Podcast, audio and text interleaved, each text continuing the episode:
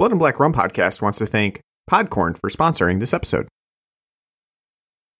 You know, as small independent podcasters, we don't have a lot of time to spend looking for sponsors since we're using all of our free time to either watch films, make the podcast, or promote it. That's why Podcorn seems so appealing. Instead of having to search for sponsorships across the web, we're able to see a dashboard of sponsors and apply for sponsorship right on the spot with the ability to tailor content to fit our listeners. It's helping us keep this podcast going for our audiences. Podcorn is a marketplace connecting podcasters to podcast sponsorship opportunities with a variety of options. Podcasters can create their own host read ads, feature interview segments, foster discussions, and more. With Podcorn, you don't have the middleman. Podcasts, big or small, can pick opportunities that are right for them and set their own advertising rates. Also, there's no need to sponsor a product that podcasters don't believe in. They can pick and choose products that fit their niche. Another great thing is that you never give up rights to your podcast to Podcorn. They're just facilitating the sponsorship and making sure you're protected and compensated for your work. Podcorn's marketplace is meant to ensure transparency, creative freedom, and control of how and when you monetize. Make sure to click the link in the show notes for more information about Podcorn and to sign up today to start monetizing your podcast the easy way. What the fuck? Holy shit. You midget Midas motherfucker.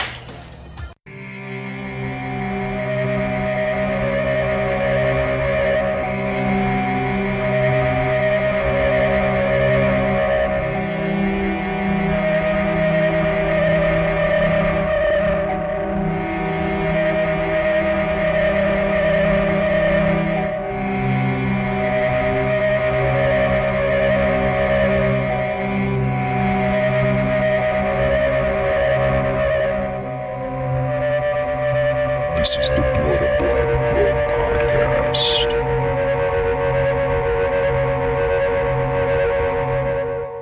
Hey guys, welcome back to the Blood and Black Rum podcast.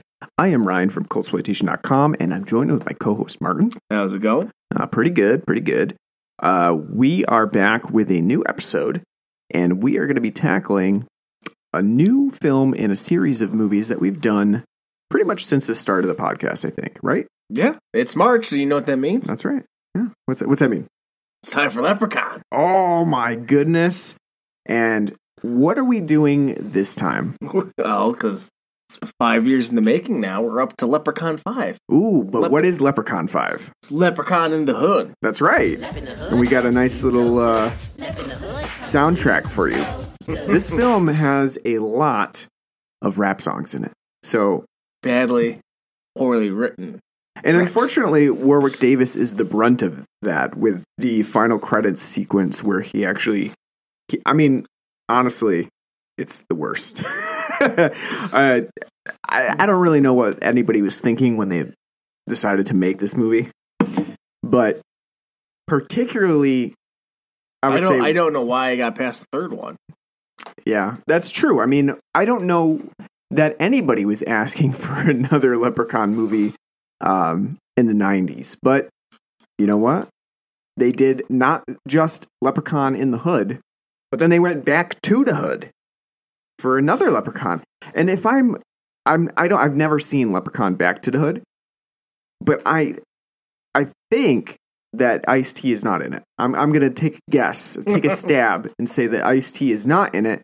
And I will say that I think that makes that film unwatchable because the only reason that you would really watch Leprechaun in the Hood is for Ice T. What a get to, by the way. You know, even by in excuse me for 2000 standards. What do you mean? What what did you what did you say? What a get for them. Oh oh yeah right for right Ice Ice-T for Ice T to be like, yeah, sure, why not? Yeah, and Coolio.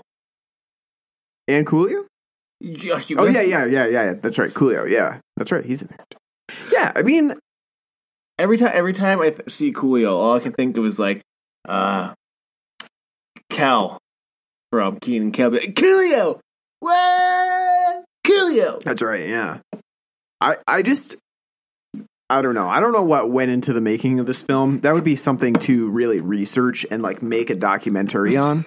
It's just the like process behind. yeah. Well, Well, we we already went to space and Vegas. What the fuck do we do now? that's right. And you're like, The hood. I guess I guess so. Yeah. The interesting thing about Leprechaun in the Hood, as you pointed out, is that it was released in March of 2000, and yet it feels very much like a 90s Mid 90s. yeah mid 90s era rap film um i mean obviously everything it's- about it is v- very low budget um It's vibing, at least the first quarter of the film is vibing, vibing quite a bit from Boyz n the Hood, but it's nowhere near as good as Boyz n the Hood, because Boyz n the Hood's a classic. and we also mentioned too that this is basically like upn the movie from the 90s like it's like the it's like the uh, the epitome of what was going on on UPN uh, for TV shows in the 90s. After s- Thursday Night SmackDown and Moesha coming up, Leprechaun in the Hood. That's right. And that's not, you know, I'm not saying that I don't know what I'm saying actually. I mean, I'm I'm saying that it's pretty poorly done. because UPN, you know, it had its shows on there and they were also like low production value um sitcoms. That was like, you know, TGIF style but just a little bit lower budget, lower lower production value. Well, because they didn't have the budget of. That's right. And so that's what I'm saying. Leprechaun in the Hood is. That's basically it.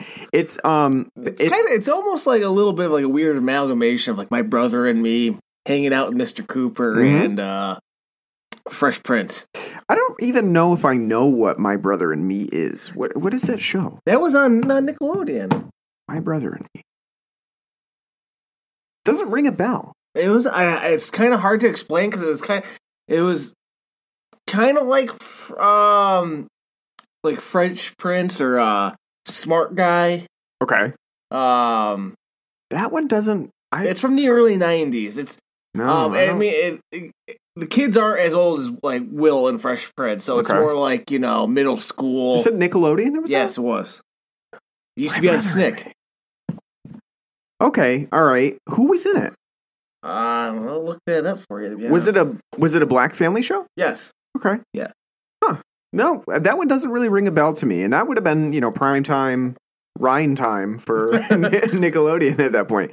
Um, but what I'm, I mean, basically, Leprechaun in the Hood is you ran know, from 94 to 95 Okay. and was re did reruns until 2000 that was the logo for the show okay. That the logo looks familiar, like a Kwanzaa esque logo yes going yeah, on. I, you know Uh, that looks familiar. like uh, yeah pan-african uh, I don't know if I ever watched it. To be honest with you. it only had 13 episodes Oh, okay. So okay. it- it so when it wasn't even that. it only lasted the season but i remember Yeah. it being on all the time like during like um all that and you Hmm. know uh, are you afraid of the dark So what we're saying is Leprechaun in the Hood is like a mature version of those shows that were on Nickelodeon and UPN in the 90s. And if you thought if you thought that the production values on Leprechaun uh, 3 and 4 were bad, then just get a load of Leprechaun in the Hood because i would almost say this is an upgrade you think so? Almost. How think- how ye forget how crappy the uh, the production values were for uh, Leprechaun in Vegas and Leprechaun in Space? Well, to be fair, I think that Leprechaun in Space would show the poor production values more because, and honestly, I don't remember a goddamn thing about about Leprechaun in Space. To be, I don't, I don't remember a thing about it because we watched it what last year, Yeah. and I totally don't remember it at all. Um, but if you think about space, you know the production values on that, you have to. I mean, there's there's a lot of sets in there that would involve people actually, you know, doing some some background design. Whereas Leprechaun in the Hood is like literally you can go out and film in the hood. I don't even think it was shot in Vegas. I mean, not Vegas, um, Los Angeles. Th- oh, this film? Yeah, no. Mm, I don't. Yeah, I don't know. I'm, don't really. They made it just look like generic janky town, you know. Yeah, yeah, they did. Yeah. Leprechaun in the Hood. fact, it's um, probably shot in like a suburb or something, like war, like uh, uh, out by like work. Davis' like suburban home, like yes, you know. and they just did set design for it. Yeah, Just- just like- yeah, yeah. I, you know what? I mean, I've seen Leprechaun in the Hood one other time prior to this. Didn't like it then. I didn't like it now. Um, and I think part of that comes from, excuse me, the uh, the dire- yeah, part of that comes from the the direction, and that this film is a ninety minute film that feels like it just runs forever. It just it doesn't end, and just when you thought the last rap battle was done, there's another one that's just waiting for you. There's another one. I think that's the uh, uh, a nice theme though from Le- Leprechaun films as a whole. You think you're like almost at the end, and you realize, motherfucker, it's only 45 minutes. that's true. That's They they feel like they should be like just like these really bad like Tales from the Crypt episodes that just you know like 30 minutes. It- it- yeah, if you remember, I think we talked about it in Leprechaun 2. Like, we didn't mind Leprechaun 2 so much, but it was just, we said again, that it's overly long. It's like a, a The way last- too the long. last third was a drag. Yeah. It's like a way too long Tales from the Crypt or Tales from the Dark Side episode that just, you're like, okay, you know, they didn't cut it enough. Um, Leprechaun in the Hood is is like that, and as you said, you know, the beginning of the film is actually not that bad. Um, because mostly because it's copying other films of the, you know, the hood aesthetic of the '90s and the rap um, elements of you know '90s black film. I would say though, even by like 2000, it's like it's like comes off as like super dated and Mm, like yeah, it's like when we reviewed Halloween Resurrection, like you know, and it's uh black exploitation effort. It's almost like like you missed the boat already. yeah. Like your references are about four years old, Mm, hmm and it's a world away, especially in the internet age. Yeah. and that's how this comes across here. Is you know like the rap songs that they're doing is like from like 1990. They might as well just have like you know go back to the 80s and have like Grandmaster Flash come out like don't push me cause I'm close to the edge. That's pretty much. uh I mean, this film is like that, just worse. well, you got Postmaster P saying like you know he's about rapping to save the hood. You know like all you know Positivity. yeah being like Hulk Hogan say your prayers and eat your vitamins, but you know Yeah. Which is nice and all, but you know Laurence Fishburne was doing. He, well, he wasn't rapping in Boyz n the Hood, but in '92 when he that movie came out, he was you know the father figure telling you about mm-hmm. like things that like 30 years from now, like today, like gentrification, what that is. Yeah. You know, and others, This- you yeah, know, the- and trying to save the hood. This film is like a Spike Lee homage, but way poorly done. Well, How do you think Spike Lee would have In felt? tongue, to- tongue in cheek. yeah, tongue in cheek, but also, you know, we'll talk about it a little bit as we get into the film. But I'm not really sure what the theme of the movie is, so we'll we'll, we'll talk about that when we get in. Um, first, let's take a break though, and talk about the beer that we have on the show, and I'll let Warwick Davis play us into that. In the hood comes to do no good. In the hood comes to do no good. Okay, yeah. I'm gonna just use that. I'm gonna use that all the time. I'm gonna use that throughout the whole show. And if you haven't noticed, we've kind of upgraded our uh, system a little bit. We have a soundboard now. Um, so anytime Martin gets like out of control, where I can't get a word in edgewise, I'm just gonna play the uh, Joe Biden shush meme. Um, or you know, at, when anytime we say something that could be moderately offensive, we're gonna play the the record scratch. just let it sit there. Um, we'll come up with more memeable sound effects as we as we go along and in, next episodes. But we've upgraded a little bit. We got a soundboard now, so it's going to be all fun and games from here on out. I really Um, want us to start doing this at like five in the morning. Oh, right, like a morning show Like, host. hey, hey, hey, Hey, we're back. Um, it's the Martin, it, the lazy eye and the barber. I guess I should have like bottles clinking to like cue us into the uh the beer talk that we have on the show. Um, but for beer talk, you know, and because it's St. Patrick's Day, we, We don't didn't- have any Irish You beers know on the show today. You know what's funny? I think every time we've done a leprechaun, we've done a different type of Guinness. Yeah, I think that's probably Um, accurate. but this year they have not bandied out some. Nothing that we haven't had before, like nothing that we haven't covered. Well, usually I, maybe they learned their lesson. yeah, because we did The those. Irish, um, I think yeah, last time. right. Yeah, we we've done a few. We've done their the, IPA and the the um special. the blo- the American Blonde. what are those special? The special ones that they released. The um Oh, the anniversary pack. anniversary They pack with like, the yeah, yeah. We've done all of those. So it's like, what do you do now? I mean, we've we've done all the rest, all the ones that we've already done before. So we can't have those on the show again. So you know what we did? We just didn't even bother. We could have done like Smithwick's or something like that. We didn't even bother to do anything Irish this year. We just, I I just had a pack that I bought on the whim, and uh, I said, you know what? We'll do that one this this time on the show because we haven't had it. Well, I mean, I, I was gonna get get something, but you're like, "Eh, I got this. And I was like, great, save money. Yeah, might as well. I got a 15 pack of the Goose Island Lost Palate. Now, Um, let me ask you something. Mhm. What attracts you to Goose Island? nothing really attracts me to Goose you- Island. Actually, nothing was attracting me. Because like every So I time they went have with- like some weird, like it's kind of like with Founders, but they're not as good as Founders. They're the Illinois bastard version of Founders.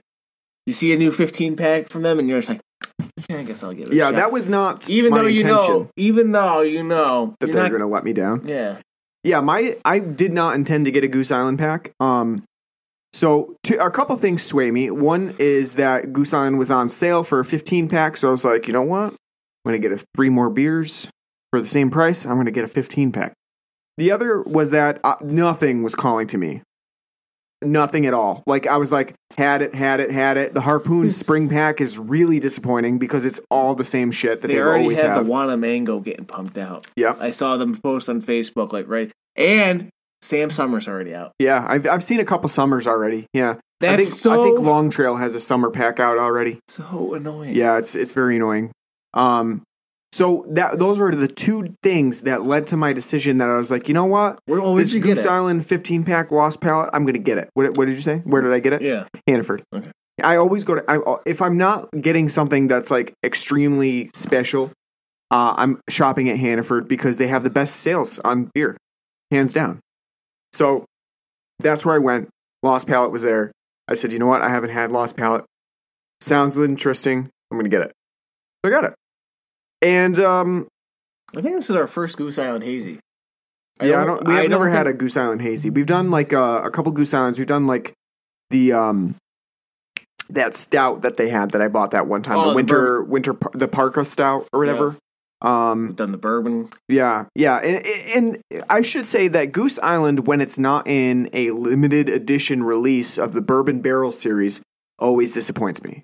Which is funny how that works. Like you that know, they can release like a really good, you know, stout, se- yeah. stout series, and then when it comes to the rest of the stuff, you're just kind of like, eh. yeah, they just like it seems like they don't put any effort into those I regular know- releases. I don't know if it's that or if it's just maybe the water up in up in know. Chicago. I I don't know, but I mean, because even I. I almost feel like ever since we've been able to drink, Goose Island's been regularly available around here. Maybe not as much as like uh all their offerings, but I remember as far as you know, like from the ten years we've been able to drink, you know, Honkers Ale has always been available. And I think even ten years ago they weren't bought. I think they're owned by Anheuser Busch. yeah, they're owned by um, or you know InBev. So. InBev, I think. So yeah. I mean, I don't even think I don't think ten years ago they were. no, But even I just remember back then being kind of like, eh, you know, yeah, I've I've always kind of been like, eh, I'm Goose Island, especially after I got that winter pack. I was really not impressed with it.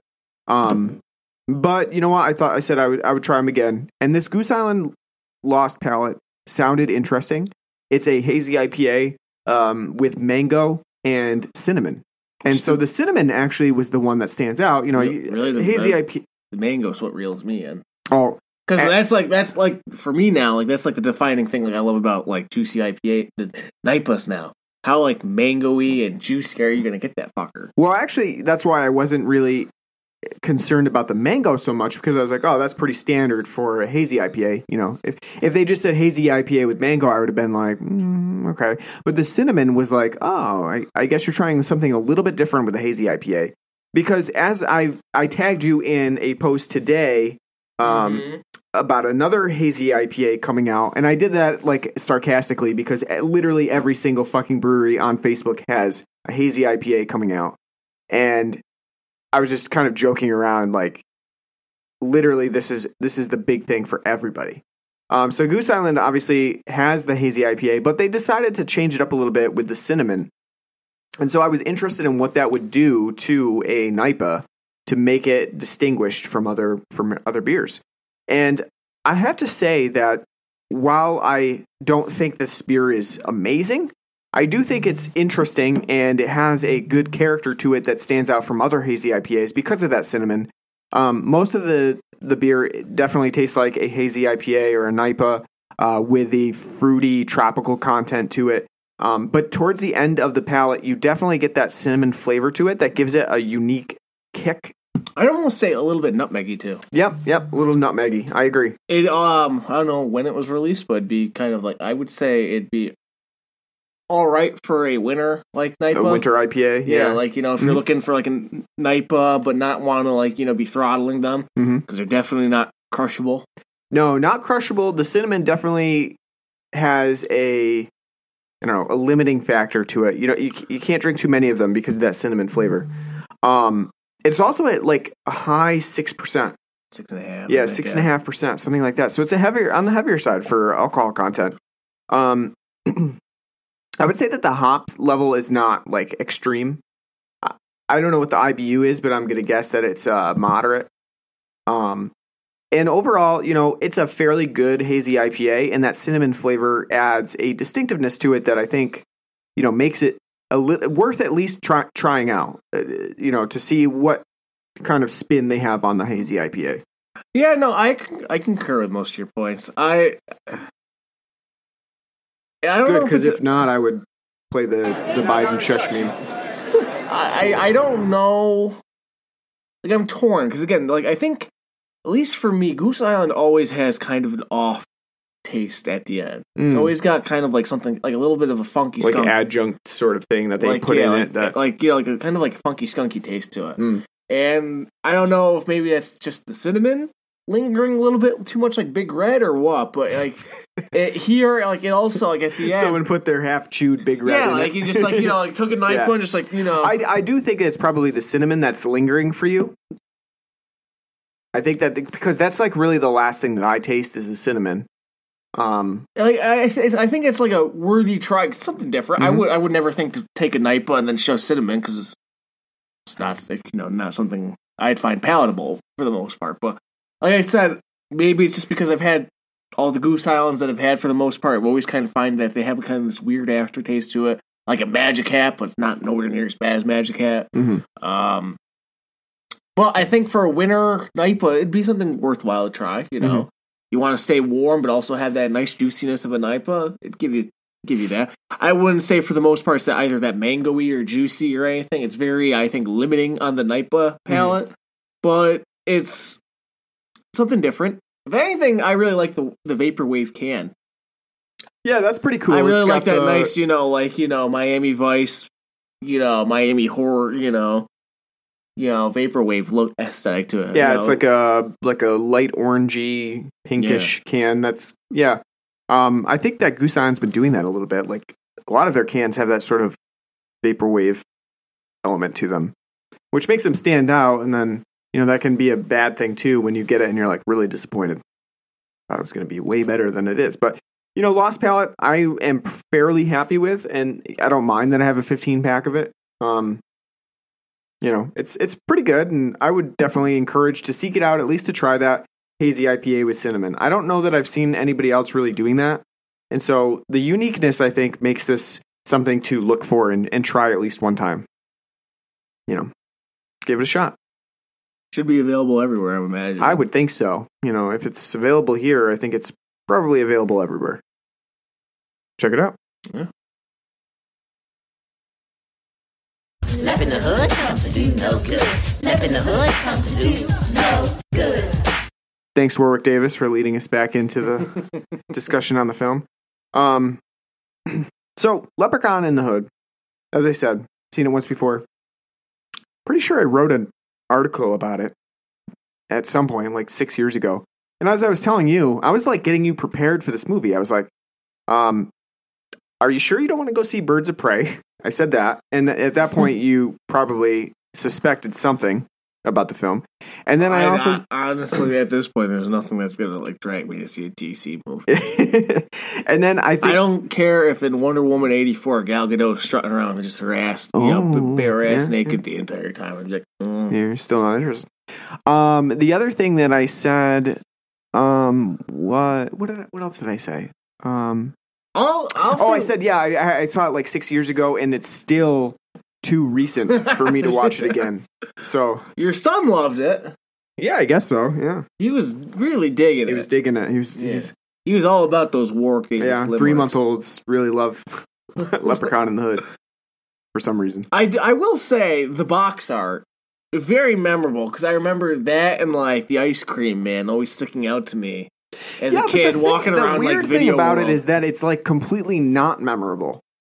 I I understand what you're saying in that like as a kid you f- you found it memorable like you you still you look at it now and you're like oh nostalgia Well, I remember yeah. that from being a kid but no, I mean like if you're looking at it now with no like, no memory of it at all, Yeah. you'd be like, "This is really fucking bland." And yeah nothing. because that's what I was gonna say the I'm poster I'm- artwork is like every single film that well, came not out only in that, I'm pretty sure the picture of Warwick Davis from is from Leprechaun One.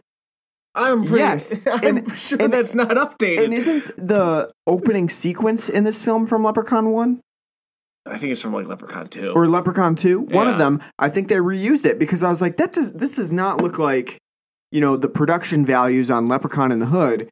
In that opening sequence I'm like I, I feel like I've seen this before somewhere. And yeah, I it's probably it's probably lepre- It looks like Leprechaun Two because Yeah. because in Leprechaun One, I think they start off in that fucking wishing well, yeah and then I think in Leprechaun Two, yeah it looks like the cave system that they go into in Leprechaun 2 that yeah, yeah I, I think the you're right yeah. I think it might be Leprechaun 2 yeah um which is just which is how you know you're you're in for right rip roaring good time. If you know the have laziness that have to you you back. are uh, you're presented with right away. three films, like all right, what can, what assets do we have we can reuse? Right, You know, yeah. But I mean, I just, I really do. I don't know why. Just always remember like the box art to Leprechaun back in the hood and and in the hood as a kid at Video World because they always had them right on the shelves, like prominently featured in the horror section, like you know Leprechaun five and six and Leprechaun Space. Mm-hmm. Never really Leprechaun one, two, or three, but it was always those the other three that were always there. And then like it was like right next to the Ice Cream Man and uh, Candyman, which by, by the way, that's got to be on the fucking review docket.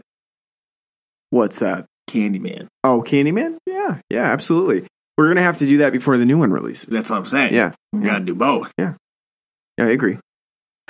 Um, I definitely remember Leprechaun in the Hood as well. There was a reason why I checked it out at one point, like five or six years ago. I don't exactly recall the reason, but um, We started doing the Leprechaun series, and you wanted to get ahead of the game. Like, No, no, this is uh way prior to the Blood and Black Rum podcast starting. This was this was a while ago. I wrote it for a different site actually. I, I honestly do not remember what it was for. Um, made it some sort of comparison. I don't even remember. Um, but you know what? The same issues that I found the previous time still apply. Um, and you know, sometimes you revisit a film that you thought was really terrible, and then you see the um some of the humor that might have been missed the first time, or you enjoy that it's so bad that it's good. Um, and for about 30 minutes of Leprechaun in the Hood, you could maybe be um, forgiven for thinking that this film is so bad that it's good. it's got a little charm to it. It does. I think, like, I think the first 20, 25 minutes, there's some charm to it. And as you know what? tacky and Uh, hokey you're, as it you're right, is. and especially that beginning sequence where they have Ice T and another guy with their afros and picks in, and it's like 1970s uh, black exploitation element to it. Um, the only thing that would have been better is if they could have gotten Pam Grier in there, um, which would have definitely been a tongue in cheek throwback. Um, but I think that I just like hate good. the fact that they had Colt 54. yeah, they had to change the name there. You could have kept Colt 45. No one's gonna come around and say like you can't use Colt 45. Yeah, you think Billy Dee Williams is gonna pop out and be like, "No, you can't. You can't. You can't use it. Yeah. Yeah, I agree. They they should have just if they were going to use the reference, they should have just gone with it. And a burger. Yeah, the- There's some a six pack of malt liquor and a burger. if they were going for stereotypes, they got, you know, they should have really again, they should have went for it. They shouldn't have just Do you think Ice T like was like, yeah, malt liquor, and then like they're gonna put out like fried chicken in one? He's like, whoa, that's a little too racist. I had to play the record scratch there just well, in I'm case. just saying because you know That's sarcasm. you know what they're going for. No, I know, I So know. it's like I know. if you're gonna be that blatantly fucking like you know stereotypical, Yeah. then go go the whole go the whole route. Yeah. don't have like In and Out Burger there. and actually, you know what? They're really uh, they missed an opportunity because I think it'd be a lot more interesting if, if it was a true '70s black exploitation film. You know, in the you know in the vein of like you know once this, or- like this uh once the studios got a hold of like yeah we can make money off of this you Yeah. know Yeah, like having uh, white directors yeah and like you for know the black exploitation Yeah. films. Um, but what they're really intimating is that Leprechaun is racist. He's like, all right, I see these two black guys coming in with their afros. What am I going to lure them in with? well how did Colt he 54 and a burger. Well how did he get there to begin with how yeah, did- that's another question. Is like, how why from- is he from in this space? I know. I, I'll, again, I'll say, I do not remember anything about Leprechaun in space. I'm pretty sure Leprechaun in Space took place in like the year two, like in the year two 20 20XX, like Yeah. uh you know like all that yeah I don't remember how that film ended or anything I don't. but either. yeah I have no idea but you're right how does Leprechaun get from wherever he is to this uh ramshackled, some, some dilapidated, yeah just generic. Like it's not even like I don't even know what it is really it's like it was like a flop house I, if I- anything, it looks like you know, like Mortal, like the original Mortal Kombat movie when like Liu Kang's like fighting. Not the original, and like Annihilation when like Raiden's fighting a reptile and like just a random, you know, amphitheater that has like bricks lying around that they he starts you know throwing them all through. Because that's what it is. It's like, well, like where the, set- fuck yeah, are you? The It's setting just- is unclear. Yeah. It's just like in a random flophouse thing where they burst through a wall looking for um a flute yeah, a flute and they find leprechaun statuesque. With a pot of gold, Yeah. a literal garden bucket, not like an actual, not an actual pot, but like here's like you know a water bucket that's filled with you know this chintzy looking crap. Yeah. And then he's also got an amulet around him that uh turns him to stone whenever it's put around his neck. Now I can't remember if that's a new feature or not. They've Um, changed the lore so many times up to this point. Like I feel like there was always something that could stop leprechaun. yeah, but it's coin like in the first. Film. That's true. That was, yeah. It was like, yeah. I, I don't. And the flute is definitely new to this film as well. And how did Ice T know? Like, if oh, out of all this fucking pot, you know, gold shit, I just need his flute. I have no idea. The film doesn't make a lot of sense if, if we've already made that explicitly clear. The flute is just a thing that shows up in the film that is like it's not a red herring per se, but it really is not anything that even matters that much. It does bring it, what it, it allows the user to manipulate people that hear the song. And so our protagonists, uh, Postmaster P, um, Stray Bullet, and Butch are trying to become rap masters and they want to succeed and have everybody love their group. And so they think that if they use the flute, um, they'll be wildly successful. Everybody will love them, and they can manipulate everybody into being so that they can become successful musicians. And that's pretty much what Ice T's character has done ever since he got this flute in the '70s, where he became a uh, big record uh, Became Suge- producer. he became Suge Knight. That's right. And uh, so he's been using uh, the presumption is that he's been using this flute to influence everybody and you know make them love his his recordings. And so Leprechaun in the Hood really goes back and forth between um, this you know Postmaster P and Butch and Stray Bullet who are trying to go the straight and narrow route of you know making a group a rap group that emphasizes the positivity of you know rapping rather than all the negative things like being in gangs and uh you know Shooting shooting home. people and drive-bys and stuff like that uh, and yet they're forced to do lots of bad well not even forced i would say they're more so just influenced to do bad things like smash up ice t's uh, records uh, i don't know if it's his house or if it's his Is this? Wait, yeah, Is this, let's say, is this commentary on Business? rap, rap music does to the Utes? I guess so. But that's what I was talking about with the theme is that I don't really understand because the theme is, you know, obviously they're pushed to their limit. They are obsessed with fame, so they they go to the, the negative side when their whole idea is positivity. And towards the end, the film almost like makes it clear that you have to be negative in order to succeed in the rap world. Um, is that a is that commentary, social commentary on saying I- like, uh, you know, the, the rap world is a, I don't know, something with teeth that you know you can't really. It needs to change. Maybe that's the commentary. I don't really know. don't Um, I'm don't. probably looking too far into Leprechaun in the Hood. I think they just uh, thought it would be fun to like, oh, we put him in space. What do we do now? In the Hood. Let's market it, market it to BET. You know, for syndication. And you know, I think that as we talked about, the opening of this film is actually not bad. Um, there's some tongue-in-cheek humor to it. Um, obviously, our two, three rappers um, are sort of like putsy. Well, one, And- what what the hell does uh, Butch even do? He is He's- a chemical specialist who apparently is able to use chemicals to create sick beats. As far as I can tell, I that's, that's say, what like, that's I what his know, like, job he's is. supposed to be, like, or kinda like the- pyrotechnics. He's kind of supposed to be like the DJ, but at the same time, it's like he ain't doing shit for Yeah. like you know. If it's well, if you see it like at the beginning when they when we first meet them, Yeah. and he's doing some like pyrotechnic show in the background, which explodes the stage at a wedding part- reception. Best part of the film, them fucking you know getting flown off like it's a Death Wish film but from the explosion. And at that point, you know what you're gonna get. You know, you're you're getting terrible production and bad special effects and um jokey. Because I think there's even like a cartoonish sound effect that's played, like a yeah, or like no, a they they do like that in this because you have like, Yeah. every time someone gets electrocuted, like you know. Yeah, It's it's just- nearly cartoonish in the portrayal of it.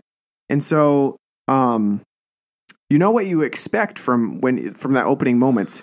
And I think the film excels because Ice T is in it for the first like thirty to forty minutes because he's really the one, the only person in this film that can really act. And Ain't that the truth? and I'm not even saying that Ice T is a great actor, but I mean in this film he seems, you know, like Al Pacino. Um, I don't know. I, I always thought he was pretty good at SVU. well, it's possibly the direction in here too. Yeah, I think he's yeah, And the he- writing, because a lot of- you, you could you could, I, I think you know he's able to like you know even how corny and hammy and stupid everything is, he's able to deliver it with you know a conviction but a tongue in cheekness. Yet you know is enjoyable. I mean, he ha- has quite a few He's script written ha ha's, like literally like villainous ha ha ha. Well, he, it's carried because he's just so goddamn charismatic. I guess so. Yeah, he does have a lot of good um moments where he can just go off on people, and that doesn't really feel like something that was written in. It seems like something that Ice T made up for. Just improv. Yeah, just an improvisation for him, uh, where he was able to just kind of go off on people. Yeah, that whole that whole part where they're uh, at his little loft, his little bungalow, trying to get a record deal, and afterwards, when you're like, "Oh, you know," he's telling them, "I want gangster rappers. I don't want you saving the saving the hood bullshit." And Postmaster P's like, "But that's what we do." And the other guy's like, "Whoa, no, stray bullets." Like, "No, no, let me talk to him." And he, after he goes off on a rant on them, after that, that seemed improv and not actually written. Yeah. he's like, "All right, you know what? Fuck you. Get you know." Yeah, right. Yeah, it did. Um ultimately though, I would say that the film just has a really hard time figuring out what it's doing. And it just keeps going on and on and on.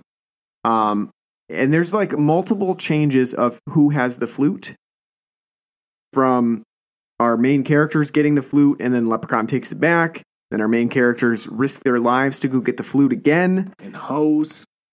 with hose and everything just really just seems to be happening and the film doesn't really have much of a direction to go through Not only that, the leprechaun's like the most boring in this film. yeah um Compared compared to like the rest of the films. Like he's just there to they just like they had Warwick Davis for five minutes and just like just say a little limerick and he's like says his little thing like ah that's the leprechaun. it's it's not creative either if you remember like some of the best moments from leprechaun 2 was that they were creative in the ways that they had Leprechaun commit murders. And in here, it's really not creative at all. and we don't even see it. And yeah, in half- fact, in this one, he gets force powers because the entire film, all he's doing is like j- like Jedi mind trick, like controlling people. It's like, well, when the fuck Yeah. could he start doing that? You know, yeah, and that turns their eyes green and they do So whatever his whims are. And shitty as all hell. and all he wants are hoes. He just wants basically a dive bar, strip club to himself to be able to perform Lep in the Hood. Hood comes to do no Love it. Left in the hood. The song is is amazing because it seems like someone spent literally one minute writing it, and even even the the actual performance seems like they did it in one take because it's like completely off beat. beat. It, it- you know, like everybody's singing kind of off beat, and they were just like, "Go with it." You know what? That's it. You know, it's for the credits anyway. So we're out of film. yeah, Let's, we're just uh, just just roll it. It's fine. It really is. Ta- that whole part's just really taxing to watch. I would say, yeah, the fir- the last like thirty minutes, I would s- probably. Yeah, I thought the film was over after, like, after their butt, you know, stray bullet shot himself in the head. I thought, like, all right, we're getting to the climax. And it's like, no, we got another fucking thirty minutes to go. Yeah, like, yeah. The last thirty minutes is really difficult to get through. It is one of. uh, We talked about this a little bit. We we've done a few films before that are just so difficult to get through. Silent Night, Deadly Night, um, the Toy Maker was one of them. That was just like this film just keeps fucking going. Mako. Mako. Um, Leprechaun in the Hood is no different. And if you've ever been in that situation, you, like it's worse than watching a long movie, like a two, you know a two and a half hour slow burn movie. Well, and, and it also It's- doesn't help either that, like, if you're like, if I were watching this in the theater, it'd be a little bit more forgiving because it's like, I'm not gonna leave. I paid for it. But when you're sitting on the couch watching it, it's like almost like fucking. You're like, I could just turn this off right okay, now, I can, you know, there's no commitment. Just click, go especially go because on your merry way. especially because the fin- the final scene is just so um there's no it doesn't end there's no conclusion there's no there's nothing that there that's you're to come like from it. oh I that think- was you know i'm glad i stuck around. I think it's the one Leprechaun film where he wins at the end.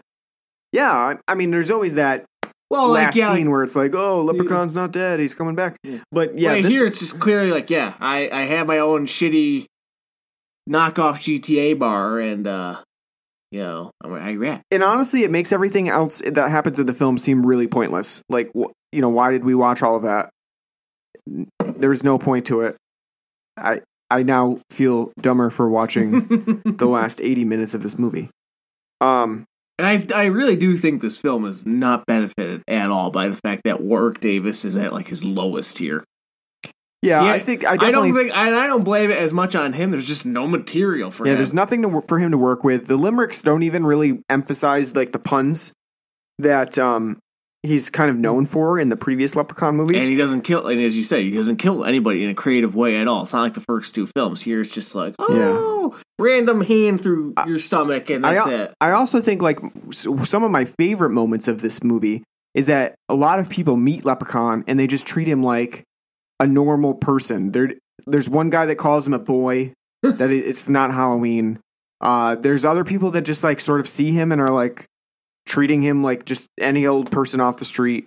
Uh, this the whole I don't know. It's just really really difficult to sum up how disappointing this film can be and how difficult it is to get through the whole thing. I know that Leprechaun 3 was really hard for us. It, that was a very difficult film to get through. Well, I, think I Lep- don't know if Leprechaun in the Hood is worse than that or not. I think I think the only reason we got through Leprechaun two is because that awesome ding ding ding. That's right. Yeah, the montage. Yeah, Yeah.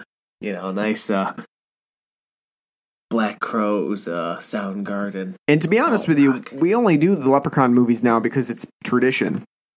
If it if it was my way, I probably wouldn't do Leprechaun in the Hood or Back to the Hood, even though I've never seen that one. No, I concur.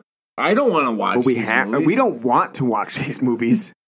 we just do it because it's tradition and Blood and Black Same Rum thing. Podcast that- did anyone- subscribers want to hear. Did, did anyone want us to do Silent Night, Deadly Night Part Three and on?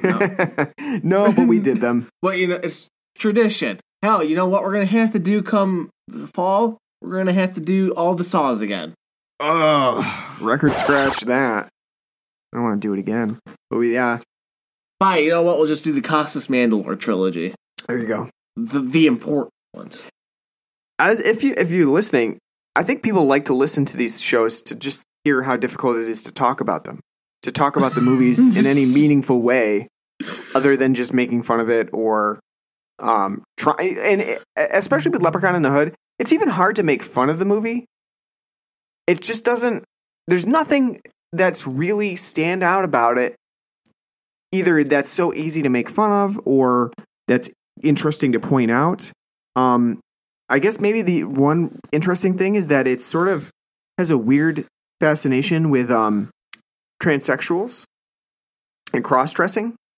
I don't really know where that all comes from or why I it's think- in this movie. I think it's just because like Like a like a gaff at it. yeah, And like just, know- yeah, like what fucking weirdos. I guess, yeah, it's just- It's just weird that it shows up tw- not only once but twice in here. That it's a main uh, part of the finale of cross dressing and becoming, you know, infiltrating Leprechaun's lair, especially with when Postmaster P has like rippling muscles. I don't know. It just everything about this movie is just like makes you question like who what, where did this idea come from? You think it was like Warwick Davis? You know what's funny? Really, butch women. I would be interested to Like, just whoa, have Warwick, you know, whoa, Warwick. I would be interested to just have Warwick Davis talk about how he feels about each film in the series. Like what he thinks about each film. I'm sure him and Carl Pilkington had very in-depth discussions as they were traversing the world. if about, I had a chance to speak to Warwick Davis, that'd be my question. Like, how did you feel shooting Leprechaun in the Hood? Like, what attracted to you you to the script? Split page. Was it that your name was already on it? you know, somebody wrote your name on the script, and you were like, You- "Oh, you I guess I have you to." I would say you would love like blunt honesty for them because you you know how even like the most shittiest films are always like oh the script really appealed to me it was so you know Right, right. you know just be like no the fucking paycheck it's okay to say that I imagine that this has to have been the paycheck. And I- I but the funny thing is, is that the- Leprechaun in the Hood could not have had a huge paycheck. I don't know. I can't. I don't know what the budget is. I'll look it up. But yeah well what the fuck else was Warwick Davis doing doing that during that time that's true. I just can't imagine that there was much of a budget to give Warwick Davis a lot of money to do this film. But you know what? Maybe he's also into tradition and continuity. He just couldn't stomach anybody else being Leprechaun. He just had to do it, even though he thought it was total shit. He had to do it. Be like Robert Englund and uh, Right. you know like, You just, oh, you just, it's a have to. legacy, and you just have to do it. Robert we can only give you twenty bucks and a ham sandwich yeah but I can't see anyone else doing it My other question is just like, who after seeing Leprechaun in the Hood was like, please gotta do back to the hood. do another one?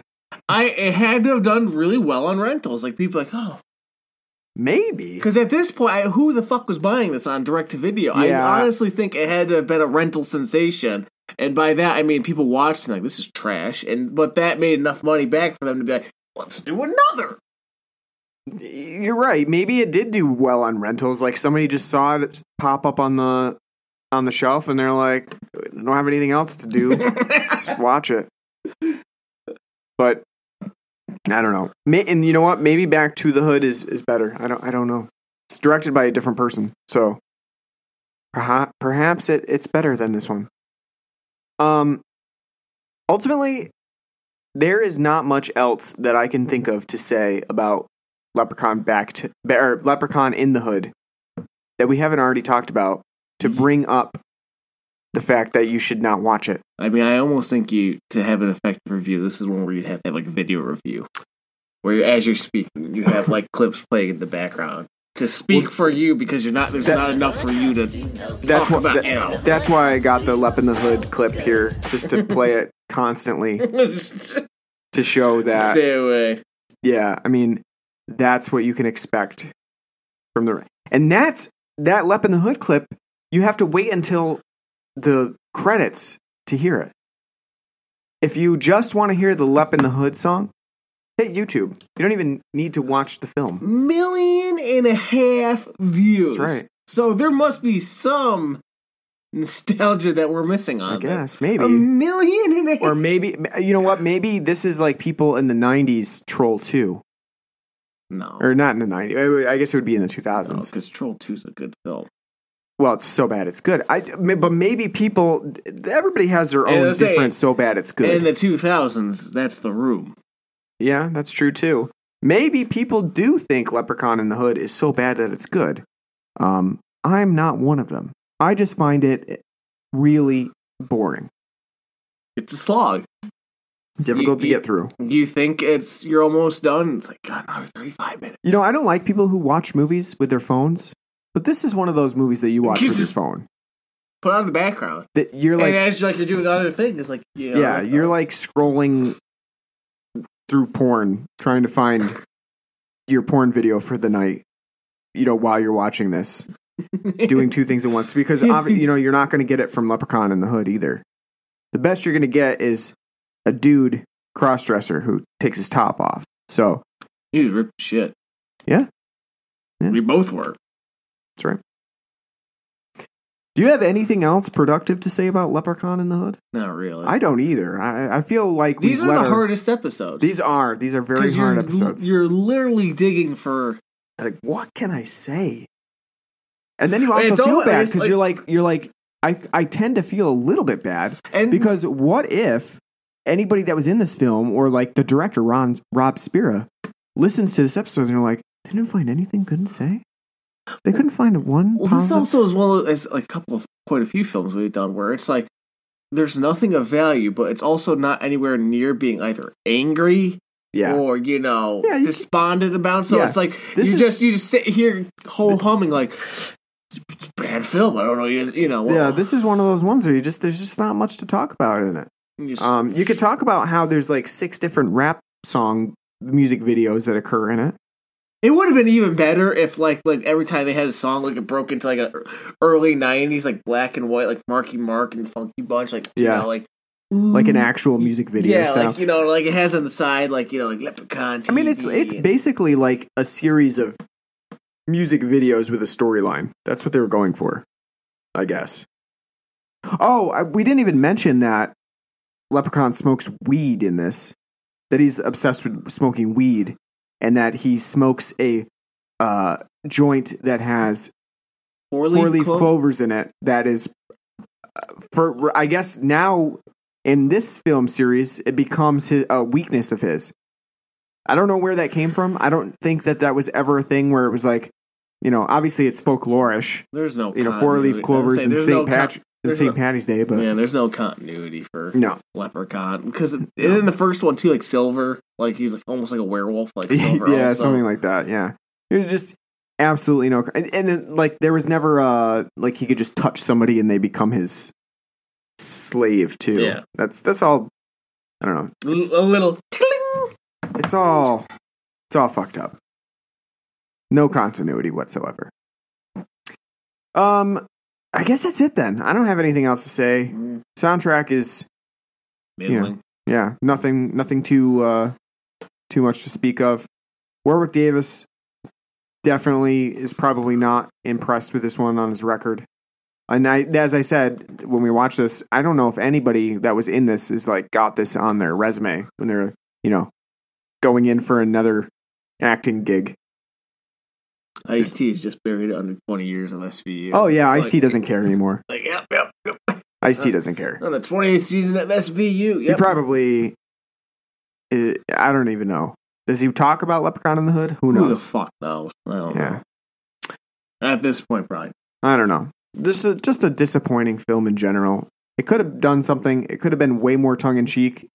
It could have been cut down from And then the fact that the like the hood is just so not even like very generic. yeah, it's just like down you know crappy parts of LA with pawn shops. Yeah, Ooh. it's very generic. you know, there's you know LA's a big ass fucking area. You could have really you know Yeah, made something of it. And you're right. I think the idea that they went with like more like the black exploitation route with the '70s and like kept it like you know like that. That would have been fun. It'd have been a know, like, fun I- movie. Like Ice T running around with a fucking afro. there would have and- definitely been. It would definitely have been um, more tongue in cheek than what we get because I feel like Leprechaun in the Hood is meant to be tongue in cheek, but it oftentimes doesn't even feel that way.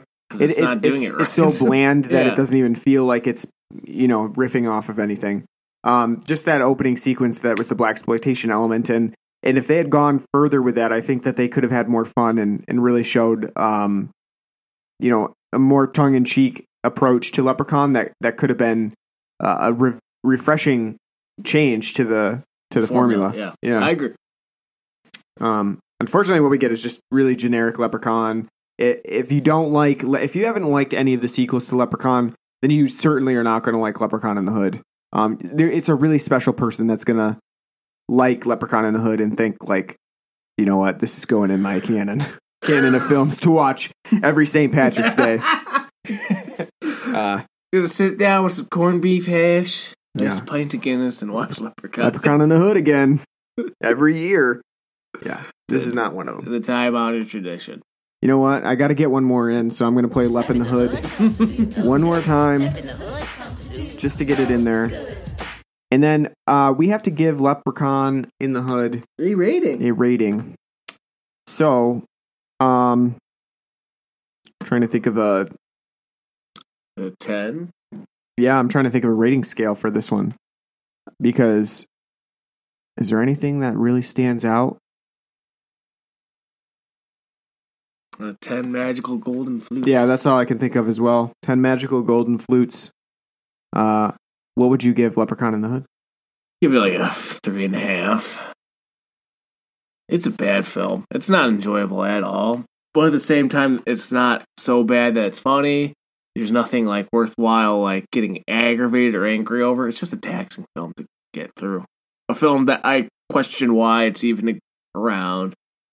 Uh first like 15, 20 minutes, there are some like, you know, little like guffaws and chuckles you'll get out of it. For the most part, it's a very bland, boring film that has an idea and they don't have the budget or the manpower, or the creativity, or all of the above to make into something that's you know tangible and hilarious.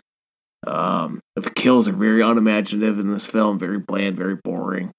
All of the characters outside of Ice T are forgettable and terrible. Um, the fact that it's Leprechaun film and Warwick Davis doesn't have like you know something to do, pretty damning. Because at this point, I think that's the whole you know the whole reason any of these films get made at this point is just because they're like, hey, Warwick Davis, people like him.